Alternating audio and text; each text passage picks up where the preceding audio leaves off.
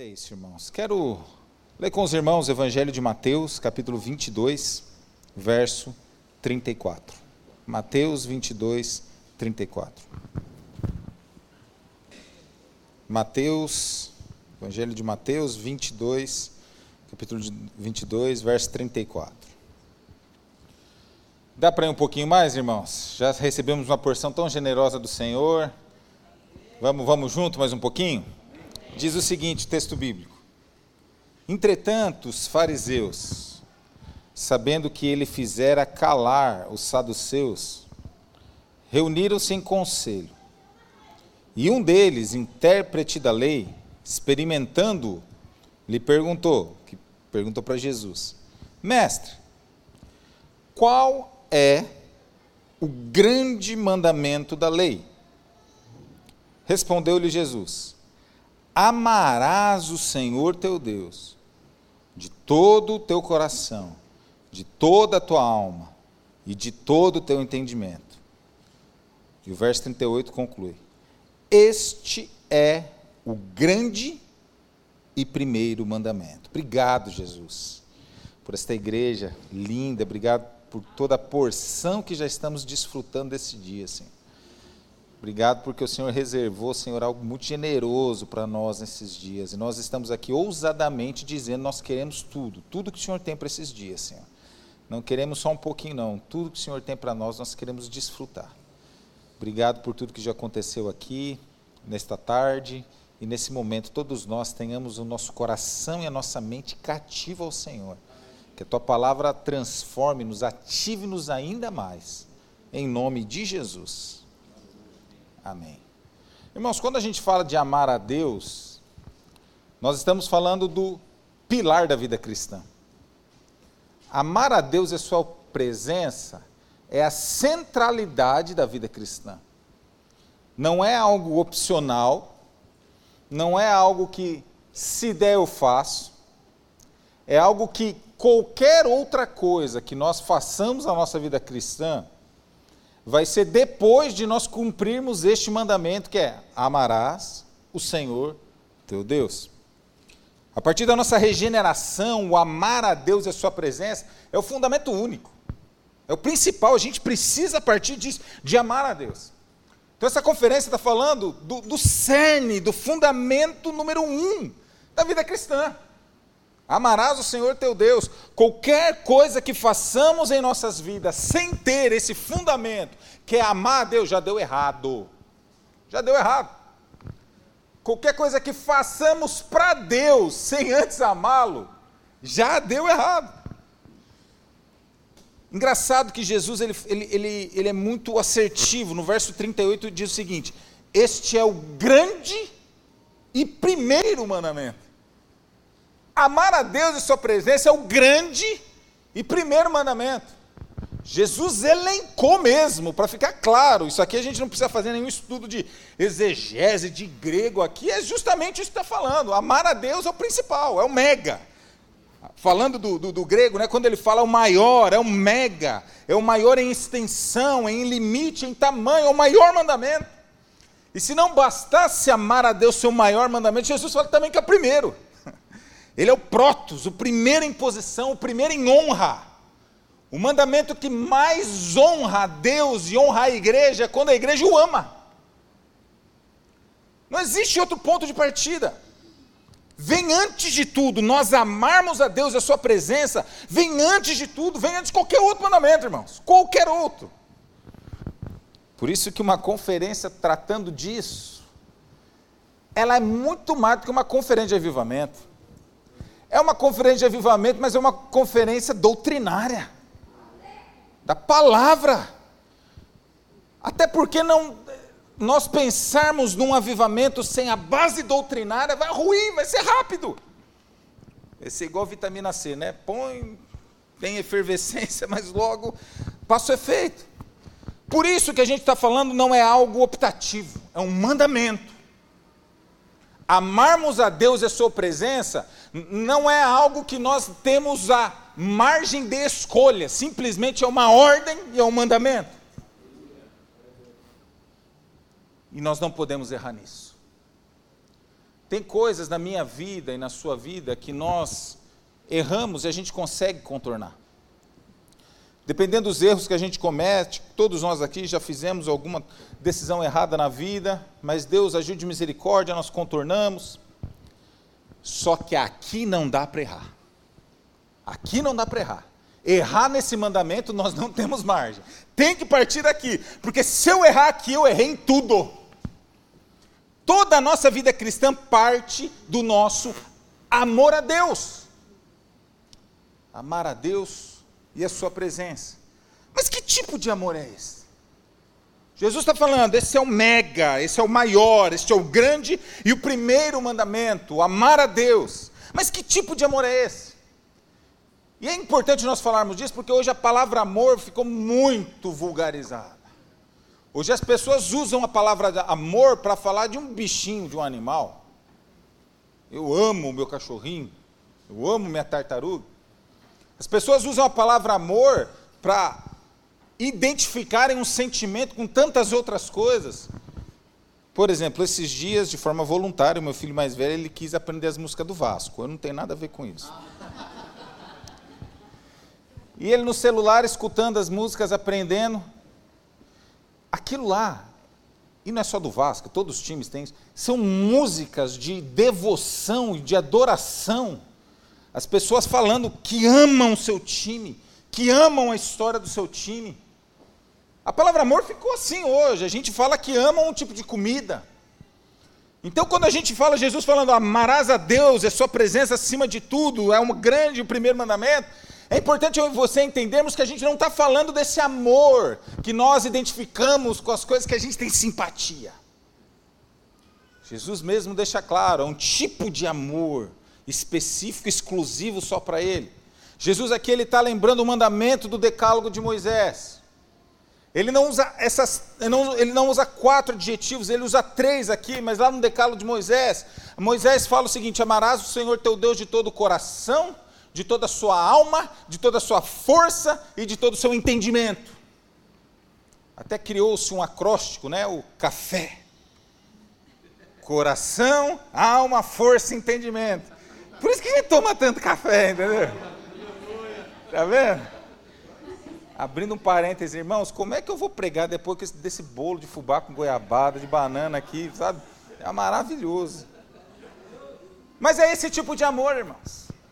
É um amor que é diferente, não é um amor que a gente entrega para qualquer tipo de situação. É esse tipo de amor, é um nível de entrega, um nível de reverência, de entusiasmo profundo. É empenhar a nossa força, as nossas emoções, o desejo em amá-lo e tê-lo de forma cada vez mais intensa. O amar a Deus de forma café. Tem uma ilustração que o próprio Jesus deixou lá em Mateus 13, 45, você não precisa abrir. Ele diz o seguinte: Porque o reino de Deus é como uma pérola de grande valor. Que para você adquirir a pérola de grande valor, sabe o que você vai ter que fazer? Vender todas as outras que você tem. Isso é amar a Deus e a sua presença. De forma de todo o coração, alma, força, entendimento. É quando, se for necessário, renunciarmos algo em prol desse amor, faremos de sorriso orelha a orelha. Amém, irmão? Vocês estão comigo? Amar a Deus de todo o coração, alma, força e entendimento.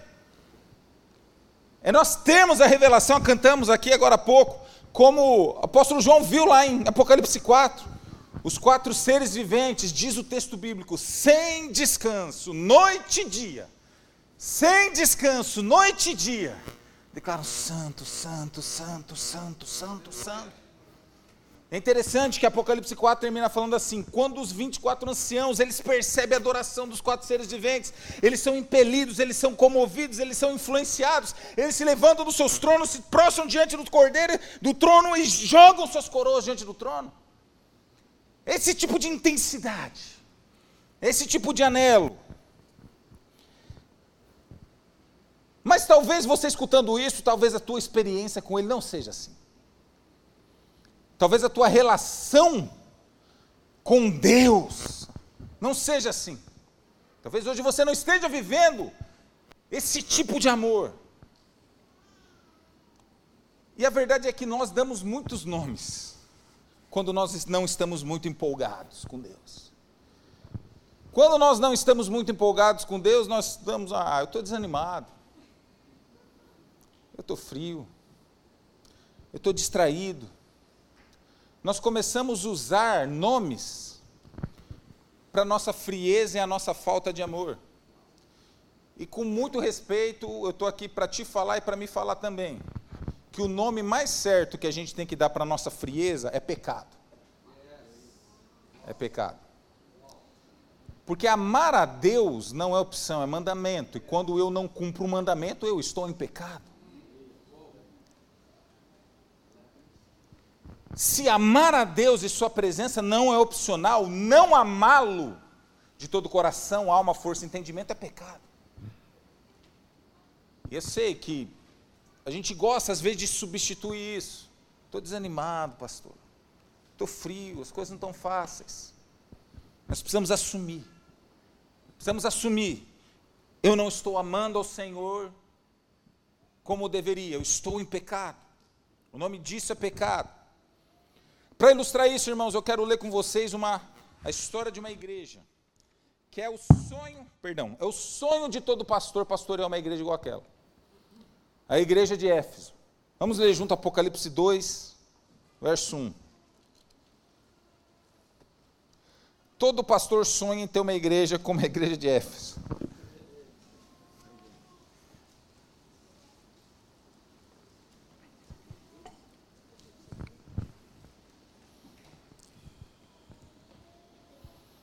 Apocalipse capítulo 2, verso 1.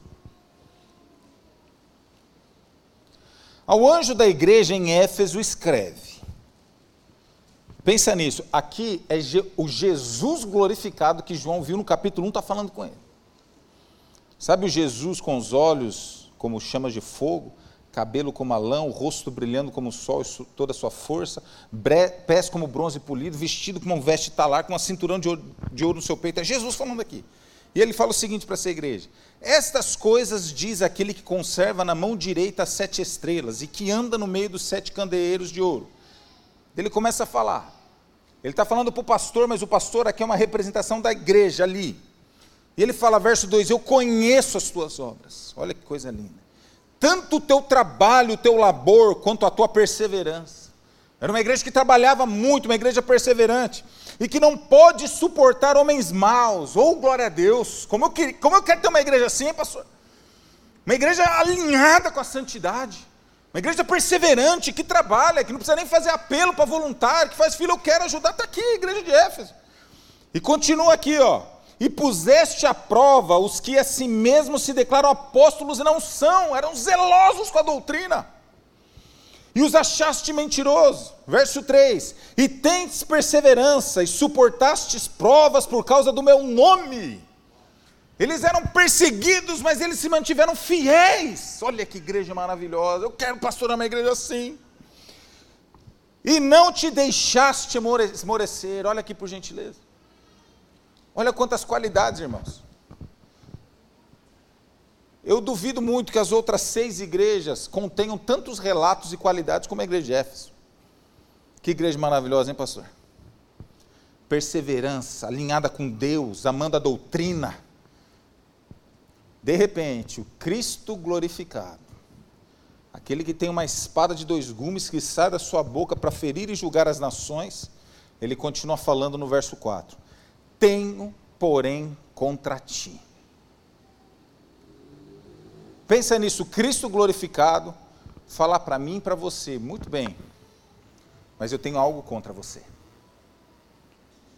Talvez a gente vá entrar no modo defesa, mas como você tem algo contra mim?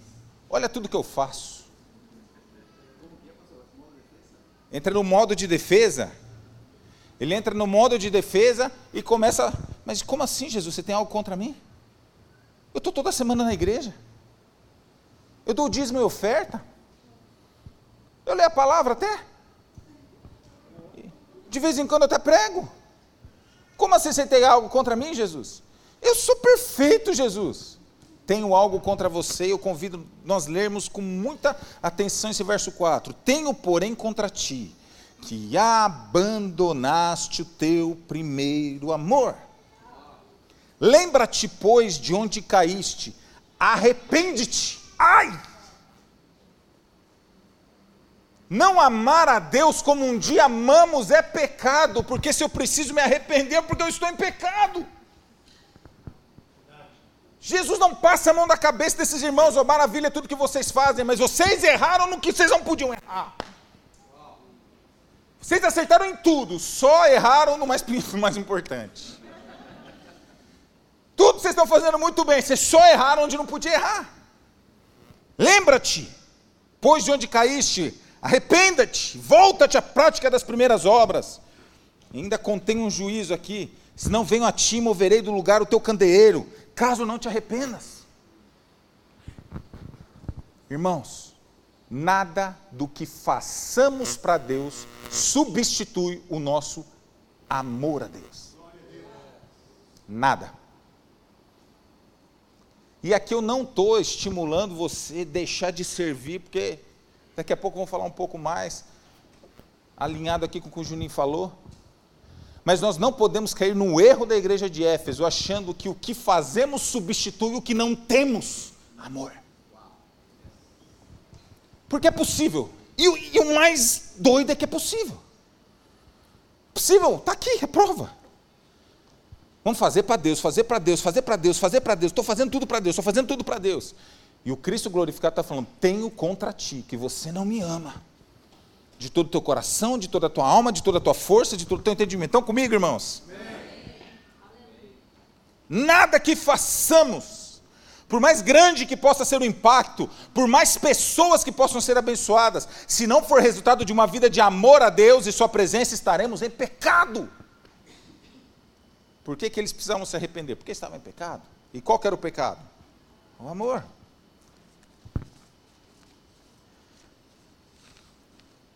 Como anda o seu coração, meu irmão? Como anda o fogo do amor em seu coração? Como está o seu apreço pela presença de Deus? Você está queimando hoje da mesma maneira que um dia você já queimou? Sabe aquele dia quando fomos chamados? Como está teu coração hoje, meu irmão? Ou você deixou esse fogo de amor baixar? Ou você não tem mais aquele apreço? Passou. Ou você permitiu que o tempo apagasse o fogo do amor que um dia queimou no teu coração? Um dos maiores desafios que nós temos como filho de Deus é nós entrarmos num estilo de vida onde a gente tem em Deus a habilidade e a graça de fazer com que o fogo permaneça queimando.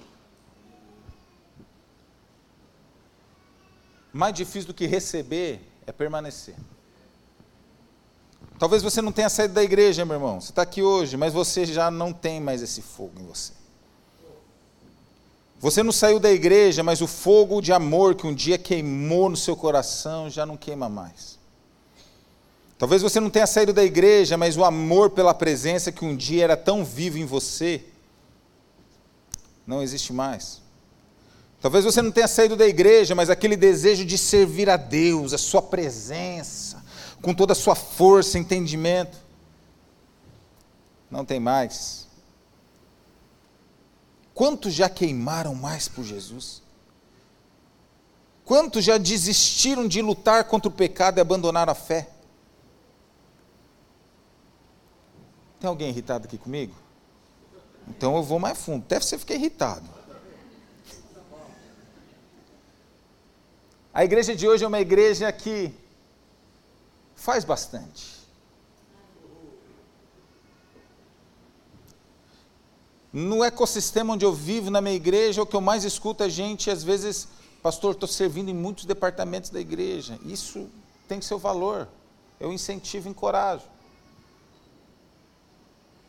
Mas é uma igreja que, às vezes, confunde o fazer com o amar. Até porque nós buscamos desesperadamente anestesiar nossa consciência, fazendo E nos convencemos erroneamente que ao fazer estamos amando. Mas nem sempre o fazer é proporcional ao amar. Mas como manter esse fogo aceso então? Como manter esse fogo, esse fogo de amor e anelo pela presença acesa? Quero convidá-los, irmãos, lermos juntos Levíticos capítulo 6. A gente sai de Apocalipse e vai para Levíticos.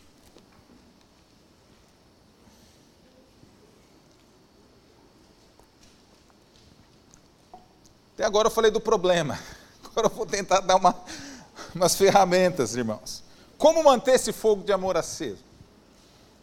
Se amar a Deus é o principal, eu não posso errar nisso.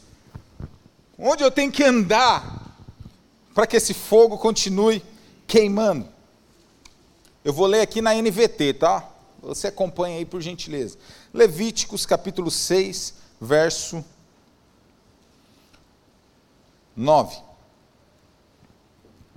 Deus fala assim para Moisés: Dê a Arão e a seus filhos as seguintes instruções para os holocaustos. Os holocaustos serão deixados sobre o altar até a manhã seguinte, e o fogo sobre o altar será mantido aceso a noite toda. Pela manhã, depois que o sacerdote de serviço tiver vestido suas roupas oficiais de linho e as roupas de baixo, também de linho, limpará as cinzas do holocausto e colocará ao lado do altar. Em seguida, removerá as roupas de linho, vestirá suas roupas habituais e levará as cinzas para fora do arraial, para fora do acampamento, até um lugar cerimonialmente puro. Enquanto isso, o fogo do altar será mantido aceso, nunca deverá se apagar. O fogo tem que manter-se aceso, não se apagar. A cada manhã o sacerdote acrescentará mais lenha ao fogo, arrumará sobre ele o holocausto e queimará nele a gordura das ofertas de paz. Verso 13: Lembrem-se de que o fogo deverá ser mantido aceso no altar o tempo todo, nunca deverá se apagar. É uma lei. É uma lei. E hoje, com a revelação do Novo Testamento, a gente sabe que o nosso altar não é o púlpito da igreja, não é um lugar onde nós sacrificaremos animais, está falando do nosso coração, a nossa vida, nosso espírito, nosso anelo, esse é o altar. E existe uma lei que está falando que um fogo precisa continuamente estar aceso dentro de nós. E esse texto oferece assim inúmeras lições para que eu e você mantenhamos esse fogo aceso. E eu vou rapidamente deixar quatro dicas, ferramentas. Se eu e você colocarmos em prática, tenho certeza que a gente vai se apaixonar com Jesus a cada dia mais, cada dia mais. Ponto 1. Um, você é um sacerdote. O texto bíblico diz que o sacerdote era o responsável por manter o fogo aceso. E eu estou aqui para te falar, querido irmão, se você nasceu de novo, o teu sacerdote não é o pastor Alejandro. Você é o sacerdote. A responsabilidade é sua e minha. A responsabilidade de manter o fogo, o amor dentro de nós é pessoal e particular. A gente sabe o texto, 2 Pedro 2,9. Vocês, porém, são raça eleita, sacerdócio real, reino de sacerdotes. Não estou aqui desprezando a necessidade de termos conselheiros, de sermos mentoriados e discipulados, mas a verdade é: ninguém vai conseguir influenciar o meu altar como eu mesmo. Amém. E você também na sua vida. E a grande questão é quando nós entramos nos dilemas, nas crises, o fogo não queima mais, eu estou frio, eu estou distante. Nós temos a tendência de terceirizar a responsabilidade. Eu estou frio por causa da igreja. Eu estou frio por causa do pastor. Eu estou frio por causa da cidade, que é uma cidade cheia de principado, de potestade. Estou frio por causa do meu pai, da minha mãe. Estou frio, a gente começa a terceirizar a responsabilidade. Irmão, você é sacerdote da sua vida. Assuma a responsabilidade. Apocalipse 1,6, Jesus fala, Ele, aquele que verteu seu sangue, Ele fez de cada um de nós um reino de sacerdotes para Deus. Não podemos terceirizar. Repito, tenha pessoas para te abençoar, sabe, pegar na sua mão, te acompanhar, isso é importante. Mas se hoje você está frio aqui esta noite, assuma a responsabilidade do seu pecado e se arrependa. Nós não teremos as, as nossas a nossa vida íntima com Deus transformada se a gente sempre ficar terceirizando e culpando alguém. Nós somos os responsáveis, a responsabilidade é nossa, é sua e é minha. Segundo ponto, o verso 12 diz que todo dia, toda manhã, o sacerdote colocava lenha no altar, no fogo. Isso fala de algo chamado rotina rotina espiritual. Nós temos rotina para tudo. Aliás, as coisas que a gente vê vantagem. Por causa do nosso salário, a gente tem uma rotina todo dia de chegar no horário e sair no horário. Quando as coisas são claras, as vantagens e os benefícios, a gente coloca e faz rotina. Agora, toda manhã o altar, o altar, era alimentado, o sacerdote ia colocar lenha naquele altar, naquele fogo. Fala de uma rotina espiritual que eu e você precisamos ter. Não dá para a gente esperar queimar de amor por Jesus, pela Sua presença, um fogo, se a gente lê a Bíblia de vez em quando. Não dá para esperar que a gente vá arder de amor, de paixão pelo Senhor, se a nossa vida de oração é esporádica, a gente só ora quando está faltando dinheiro ou alguém está enfermo em casa. Não dá para esperar que o fogo vai queimar dentro do nosso coração, se, se a nossa rotina espiritual ela é totalmente minguada, tímida, fraca. Leitura é todo dia, meu irmão. Devocional é todo dia, oração é todo dia. Não dá para a gente esperar que o fogo vai continuar aceso no nosso coração se a gente vem na casa do Senhor de vez em quando, só quando dá. Não dá para esperar que o fogo vai continuar queimando no nosso coração se só quando as coisas estão muito urgentes e emergentes a gente quer ser discipulado rotina. Nós precisamos de uma rotina espiritual, rotina de oração, rotina de leitura, rotina de adoração, frequência na comunhão, frequência no discipulado, frequência no jejum. Todo dia o sacerdote ia colocando fogo lá e o fogo não se apaga. Muitos filhos de Deus que deixam de queimar que olham para trás e falam: ai, como era bom, sabe? Sabe, irmãos, é maravilhoso nós lembrarmos do passado, daqueles dias onde foi diferente, mas cuidado, para que essa sua nostalgia não seja uma denúncia de que você está distante do que você foi um dia. É maravilhoso a gente lembrar como foi bom aquele tempo, mas como filho de Deus, irmãos, é cada dia um renovo, cada dia uma descoberta, cada dia um, é um maná novo, depois do maná vem os grãos, depois vem carne, depois vem tudo. Olha, eu, eu dou glória a Deus por tudo que aconteceu no meu passado, mas eu não troco pelo que eu estou vivendo hoje. Esse, esse fogo tem que queimar. Essa rotina, essa rotina, essa rotina é todo dia. O altar todo dia, todo dia, todo dia. Tem algo que eu comecei a fazer, aliás, eu sempre fiz com os meus filhos. Toda noite eu colocava eles para dormir. Eu pegava o violão, apagava a luz e ficava adorando com eles no quarto. Toda noite. E ficava ali com o violão adorando. E eu comecei a perceber, eu, eu sou muito chorão também e tal. Às vezes eles não cantavam, mas eu comecei a perceber que aquilo começou a entrar neles. Eu lembro que eu comecei várias vezes a tocar, daí, antes de dormir, rapidinho. Daí, de repente, eu escutava a vozinha no fundo. Daí tiveram outras vezes, ô papai, toca aquela música. Sabe? Essa rotina, rotina. E por que isso? Porque eu quero, eu quero, primeiro porque eu amo a Deus, quero adorar a Deus mas de forma intencional, estratégica ali dentro do quarto deles. Gerar uma atmosfera, porque eles vão crescer e quando eles experimentarem o sobrenatural de Deus, eles não vão ter dúvida, porque eles já vão ter experimentado dentro do quarto. Hoje o meu mais novo, ele toca violão no Ministério de Juniores. Pega o violãozinho lá, o baby dele vai ministrar. Mas foi o que foi construído Rotina, rotina. E às vezes, quando eu estou cansado, não tô, não tô, daí, daí eles me chamam, ô papai. Até contar um, um testemunho do, do que, que é isso. Para você que tem filho aqui, principalmente quem, os pais que têm filho que estão dentro de casa.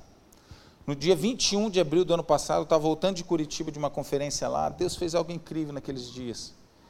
Deu 10 horas da noite, domingo, era o final de semana de Páscoa. Eu já tinha jantado, a gente sairia na segunda, quatro da manhã, mas eu estava arrumado, a Mari arrumada, os meninos arrumados. Eu falei, faz o seguinte, vamos agora. Está tá tudo aqui pronto. Eu gosto de dirigir de madrugada, é vazio tal. Mala, vamos, saímos. Passando Ponta Grossa, eu atropelo um animal, um bicho enorme, no meio da estrada. Meu carro trava, para, na verdade eu perdi o motor do carro ali, tudo.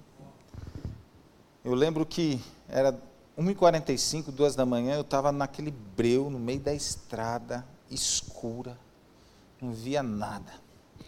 Tinha 13% de bateria no meu celular. A minha sogra conseguiu falar com o guincho.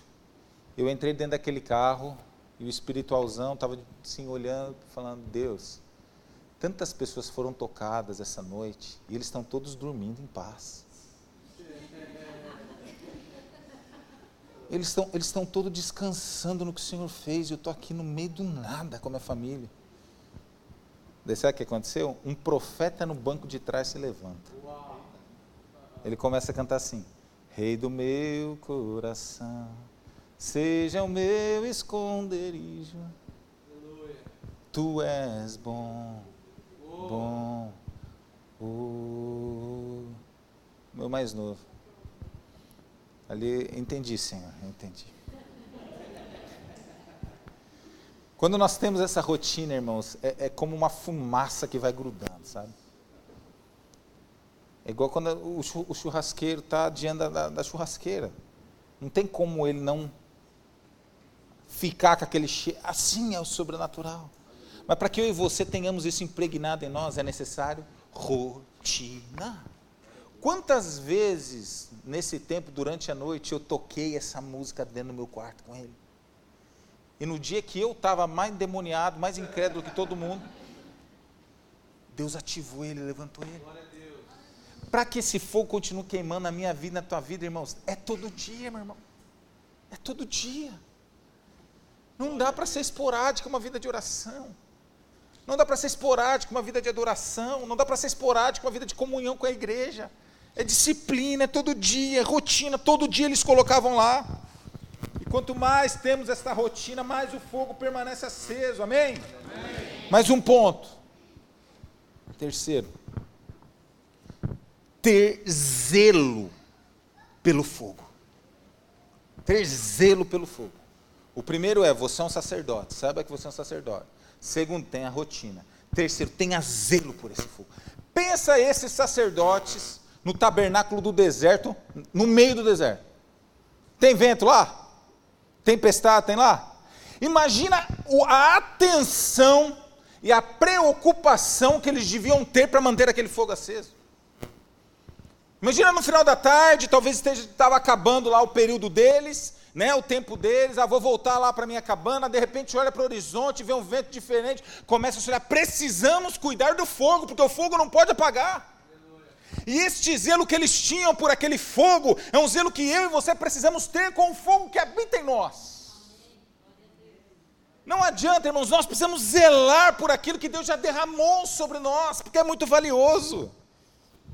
Proteger a presença de Deus nas nossas vidas com zelo, cuidar para que nada interfira nesse fogo que está em nós, eliminar qualquer coisa que possa interferir na presença de Deus em nós. Bill Johnson tem uma, tem um, uma história que é muito interessante. Ele fala assim: se eu estou aqui e tem uma pomba nesse ambiente, é óbvio que ele está fazendo alusão ao Espírito, e se o meu maior desejo é que essa pomba pouse em mim, eu vou fazer qualquer coisa, eu vou eliminar qualquer coisa que impeça a pomba de pousar em mim. Isso que eu e você temos que fazer em relação à vida de Deus em nós, zelar, cuidar. Mas muitos cristãos não protegem e não zelam a presença de Deus que está sobre si. Permitem que muita tranqueira interfira no fogo do altar. Eu, eu vou citar aqui, porque quando eu estava escrevendo, eu, te, eu, orei, então vou aqui. Quanto, quantos, quantos filhos de Deus? Não, não, não é, é porque hoje, irmão, sabe o que é? Uma das maiores estratégias do diabo nos nossos dias é algo chamado liberalismo e progressismo. O que, que, é isso? Liberalismo progressivo, pro, progressismo é a, é a frase que a gente mais escuta como pastor. Pastor, não tem problema isso não. Não tem problema, pastor. Não tem problema escutar uma musiquinha secular, não, pastor. Não tem problema, pastor. Não tem problema ver os programinhas de TV lá, BBB. Não tem problema ver novela. Não tem problema frequentar aqueles lugares lá, pastor. É barzinho, eu não vou lá, não vou deixar ninguém me influenciar. Não tem problema. Não tem problema, pastor, esses vídeos na internet. Tudo que não tem problema. E a questão é que quanto mais fala que não tem problema, denuncia que menos zelo tem pelo fogo que está em si. Quando nós amamos a presença e queremos que ela não, não, não se dissipe, ela fique crescendo em nós, nós vamos ter zelo, cuidado, sabe, qualquer coisa. Eu não estou falando nem de pecado, eu estou falando de riscos. Cara, isso vai pôr em. Isso daqui vai colocar em risco a vida de Deus em mim, está fora. Não vou arriscar. Por quê? Porque eu amo, eu amo, eu amo, eu amo. Isso daqui vai interferir. Não, nem sei se vai interferir, mas pode interferir. Não vou, não vou. Eu amo, eu amo, eu amo, eu quero, eu quero cuidar, eu quero zelar, eu quero proteger. Quando nós zelamos pela presença de Deus, irmãos, esse fogo só aumenta. E, e aqui são coisas práticas, sabe? Eu não estou falando só coisa, sabe, é, subjetiva, platônica, sabe? É coisa prática. Esses tempos atrás, lá em casa, a gente gosta muito de esporte, de assistir esportes americanos e só passa em TV a cabo. E teve uma época que a gente estava sem dinheiro para pagar a TV a cabo. E alguns irmãos da igreja chegaram e falaram assim: Bruno, é o seguinte, tem um aparelhinho. Se você comprar esse aparelhinho, ó, se você tem esse aparelhinho, não se sinta, não sei da sua vida, tá? Eu coloquei aqui só, vou dar o testemunho da minha casa. Tem um aparelhinho que você compra o aparelhinho, o aparelhinho vem desbloqueado, tudo. Eu falei, cara, mas isso não é legal? Não, não, isso é legal, está liberado. Daí você joga na internet, você vê um monte de gente falando que é legal, outro monte falando que é ilegal. Né? Falou, mas se é legal, por que, que, por que, que nenhuma grande empresa vende? Só os carinhos escondidos aí que vende, né? E ficou nisso. Irmãos, eu fui numa loja, o cara passou, ó, o aparelhinho é isso, isso, isso. E ele falou assim, ó, leva o aparelhinho para você testar, você fica três dias na tua casa. Depois, se você não gostar, você devolve. Eu chego em casa com o aparelhinho. A importância de ter uma mulher de Deus na sua vida. Ela olhou para aquilo lá, a Mari, e falou: Tá, mas isso aí? Isso é legal? Está liberado? Eu falei: Ó, tem gente que fala que é, tem gente que fala que não é, né?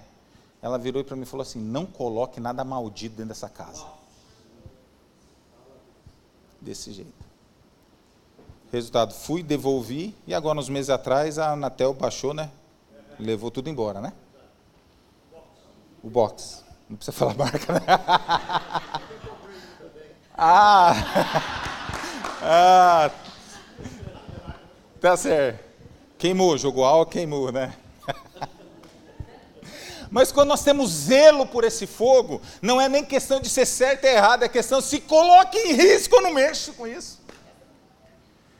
Eu e você, irmãos, precisamos proteger a vida de Deus que está em nós. E tem a ver com um alinhamento 100% com o Senhor. Estão comigo, irmãos? Estão comigo? Estou acabando, estou acabando. O quarto ponto e último. No verso 11, diz algo muito alinhado que o pastor Juninho falou. O verso 11 diz que eles pegavam as cinzas do altar e levavam para fora do arraial. O que, que são as cinzas do altar? As cinzas do altar era o que restou do sacrifício que eles fizeram no dia anterior. O sacrifício, eles tinham feito um sacrifício, colocaram no altar, Deus aceitou o sacrifício, o fogo queimou, e agora eles pegam as cinzas e levam para fora do arraial. E o que, que tem a ver comigo e com você? Tem tudo a ver. Sabe por quê? Porque a nossa vida de oferta e consagração a Deus precisa ser vista fora do arraial. Quanto mais o mundo enxerga a nossa consagração, mais fogo vai queimar em nós. Muitos, muito da nossa frieza, da nossa distração é porque nós somos preguiçosos e não nos envolvemos com a causa de Deus. Muito da nossa frieza, da nossa distração é que a gente é tão viciado nos nossos planos, no que a gente quer, nos nossos sonhos, nos nossos projetos. Eu quero isso para mim, eu quero essas minhas férias, eu quero esse dinheiro, eu quero esse carro, eu quero esse patrimônio. A gente fica só no que é nosso, só no que é nosso, e o mundo está esperando que eu e você demonstremos a nossa oferta a Deus lá. E quando fazemos isso, irmãos, o senhor Juninho já falou, é meio que um sopro do Espírito, algo acontece. Aqui é maravilhoso, a gente precisa queimar aqui, glória a Deus, queimem aqui, mas queima lá na tua casa também. Aleluia. Queima lá no teu trabalho também.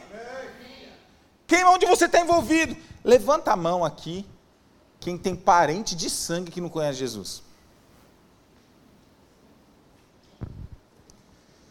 Levanta a mão aqui quem trabalha com gente que não conhece Jesus.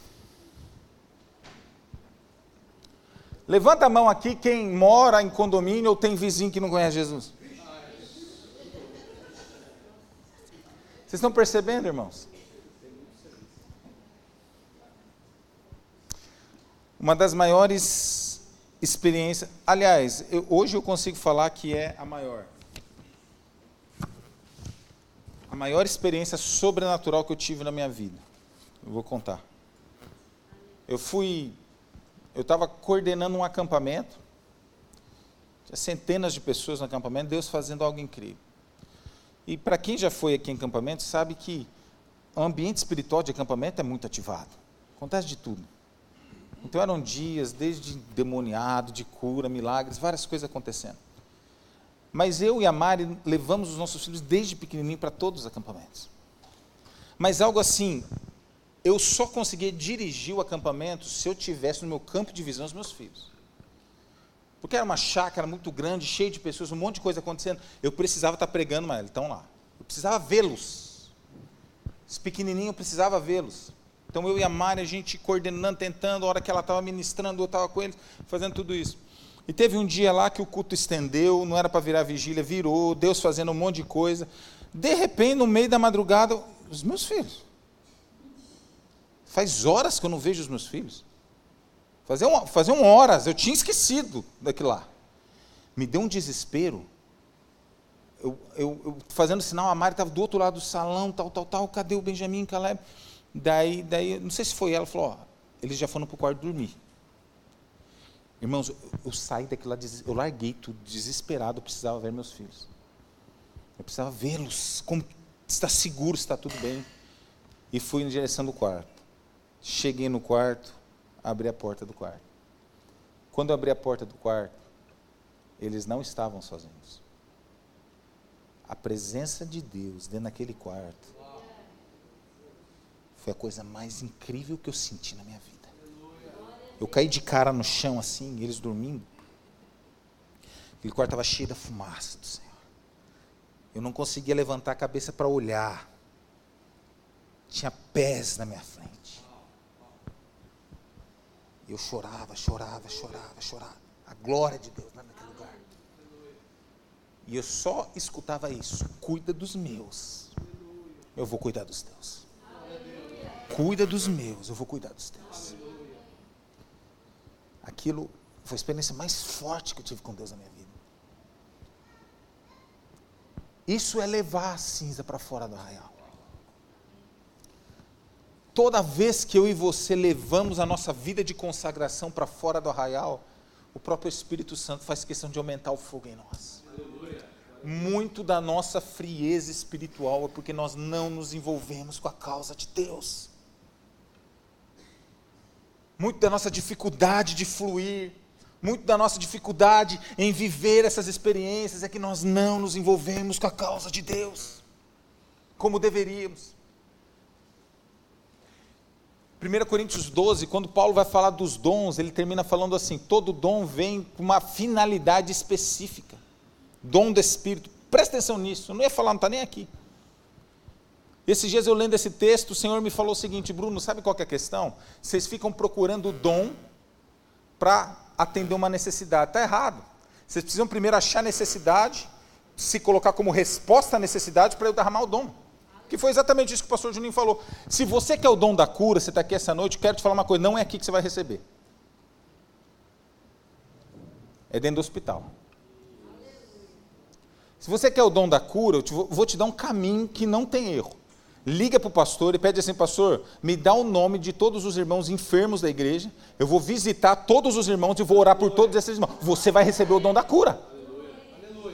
O dom vem para suprir uma necessidade de alguém. Deus ama, é a pessoa que está sofrendo com uma necessidade, e Ele quer usar a minha vida, a tua vida, para suprir essa necessidade. Agora a gente fica buscando dom, dom, dom, vamos buscar necessidade. Pegar o Assis e levar para fora do arraial, meu irmão.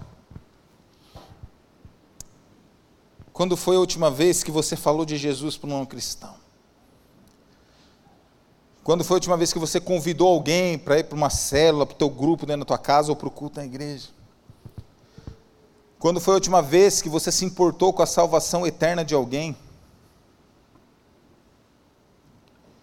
Quando foi a última vez que você pagou preço de oração e intercessão por alguém que não conhece o Senhor? Isso, irmãos, isso é um passo prático para que isso continue queimando em nós, para que esse amor aumente para que esse amor se manifeste, se solidifique. Feche os teus olhos, mesmo sentado.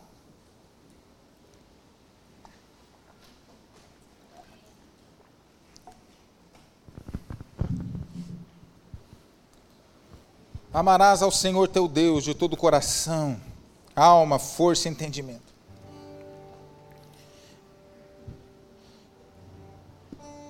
Senhor, eu quero que o Senhor me perdoe. E se tem alguma pessoa que também se enquadra nisso, que o Senhor nos perdoe. Todas as vezes que nós estamos falhando aqui. Nos perdoe todas as vezes que o nosso amor ele é diplomático. Nos perdoe todas as vezes que o nosso amor é parcial. Nos perdoe todas as vezes que nós fazemos do Senhor não a pérola de grande valor mas mais uma da nossa vida. Espírito Santo, esta noite nós olhamos e clamamos ao Senhor. Como a igreja de Éfeso, nós queremos voltar. Nós queremos voltar. Nós queremos voltar. Fique em pé ainda com seus olhos fechados, mas fique em pé nessa hora e comece a fazer uma oração, você aí. Senhor, atrai meu coração. Atrai meu coração. Atrai meu coração. Atrai meu coração, Espírito Santo. Atrai meu coração a Ti. Todas as distrações, que tem roubado aquilo que é Teu. Atrai o nosso coração, Senhor.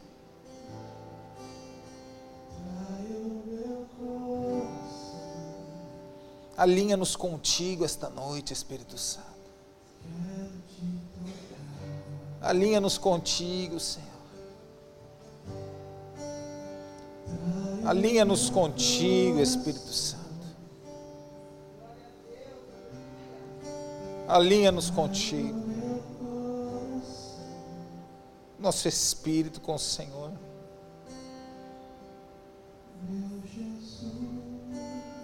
Alinha-nos.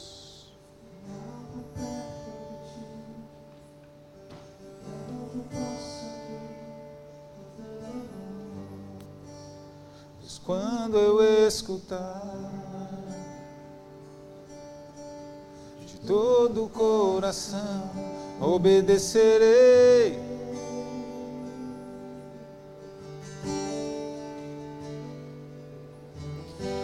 Cura meu coração faz em mim tua vontade.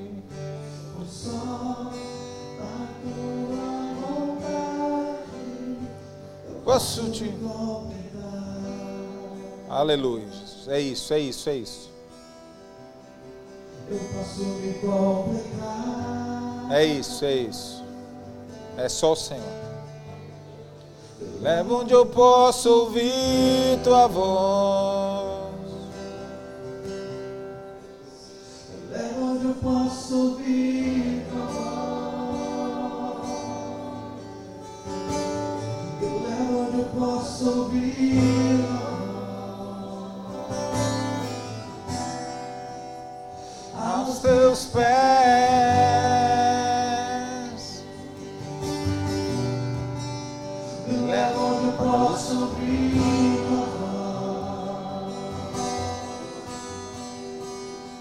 Leva onde eu posso ouvir tua voz.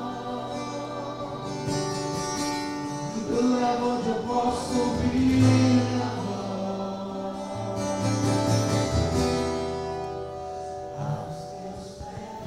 Fique ainda de olhos fechados. Só presta atenção no que eu vou te falar agora. Deus não responde perguntas, Deus responde respostas. O Senhor deu palavras aqui esta tarde, esta noite, e agora cabe a cada um de nós responder ao que Deus nos falou. Talvez você já tenha até vindo aqui nesse primeiro apelo desse dia. Mas se você tem coragem de reconhecer que hoje você está como a igreja de Éfeso, você faz bastante coisa, mas o primeiro amor não está queimando aí. É necessário você responder ao que Deus te falou hoje. Todos de olhos fechados, eu, eu gostaria que você levantasse a tua mão bem alto, com uma atitude de coragem e de fé falando: Senhor, eu quero voltar. Eu quero voltar. Eu quero voltar. Aleluias. Aleluias. Aleluias. Jesus, eis-nos aqui. Faz essa, faz essa oração, meu irmão. Je, Jesus, eu quero voltar. Eu quero voltar, Espírito. Eu quero voltar, Espírito. Eu quero voltar. Tu tens, tu tens, tu tens, tu tens uma porção para nós nesta noite. Tu tens uma porção para o nosso espírito esta noite. Tu tens uma porção para o nosso coração esta noite. O Senhor não está aqui para nos disciplinar, nem para nos expor. O Senhor está aqui para nos conformar ao Senhor, trazer-nos a Ti, nos alinhar com o Senhor, com amor. Então, Senhor, cada mão levantada aqui, Senhor, esta noite que o teu Espírito nesta hora comece a tocar essas mãos agora, em nome de Jesus. Espírito Santo, vai tocando essas mãos agora, em nome de Jesus. Que eles comecem agora a sentir coisas que há muito tempo eles não sentiram. Que eles comecem a sentir agora, Senhor, um anelo, um apreço, um encantamento pelo Senhor, pela tua presença. Que eles comecem agora a sentir, Senhor, um fascínio que um dia eles sentiram, em nome de Jesus. Irmão, aumenta o volume da tua oração. Dê, dê voz à tua fome, dê som a tua fome. Vai, Senhor, tocando cada mão levantada aqui, Senhor, despertando-nos, despertando-nos para o Senhor, despertando-nos para a tua palavra, para a tua presença, Senhor, despertando-nos para aquilo que é do Senhor. Livra, Pai, livra, Senhor, as nossas mãos, Pai, do peso, Senhor. Pessoas que estão cansadas, pessoas que há muito tempo não desfrutam do prazer do Senhor, sejam elas nesta noite revigoradas, realinhadas animadas pelo teu espírito, no nome de Jesus. No nome de Jesus. No nome de Jesus.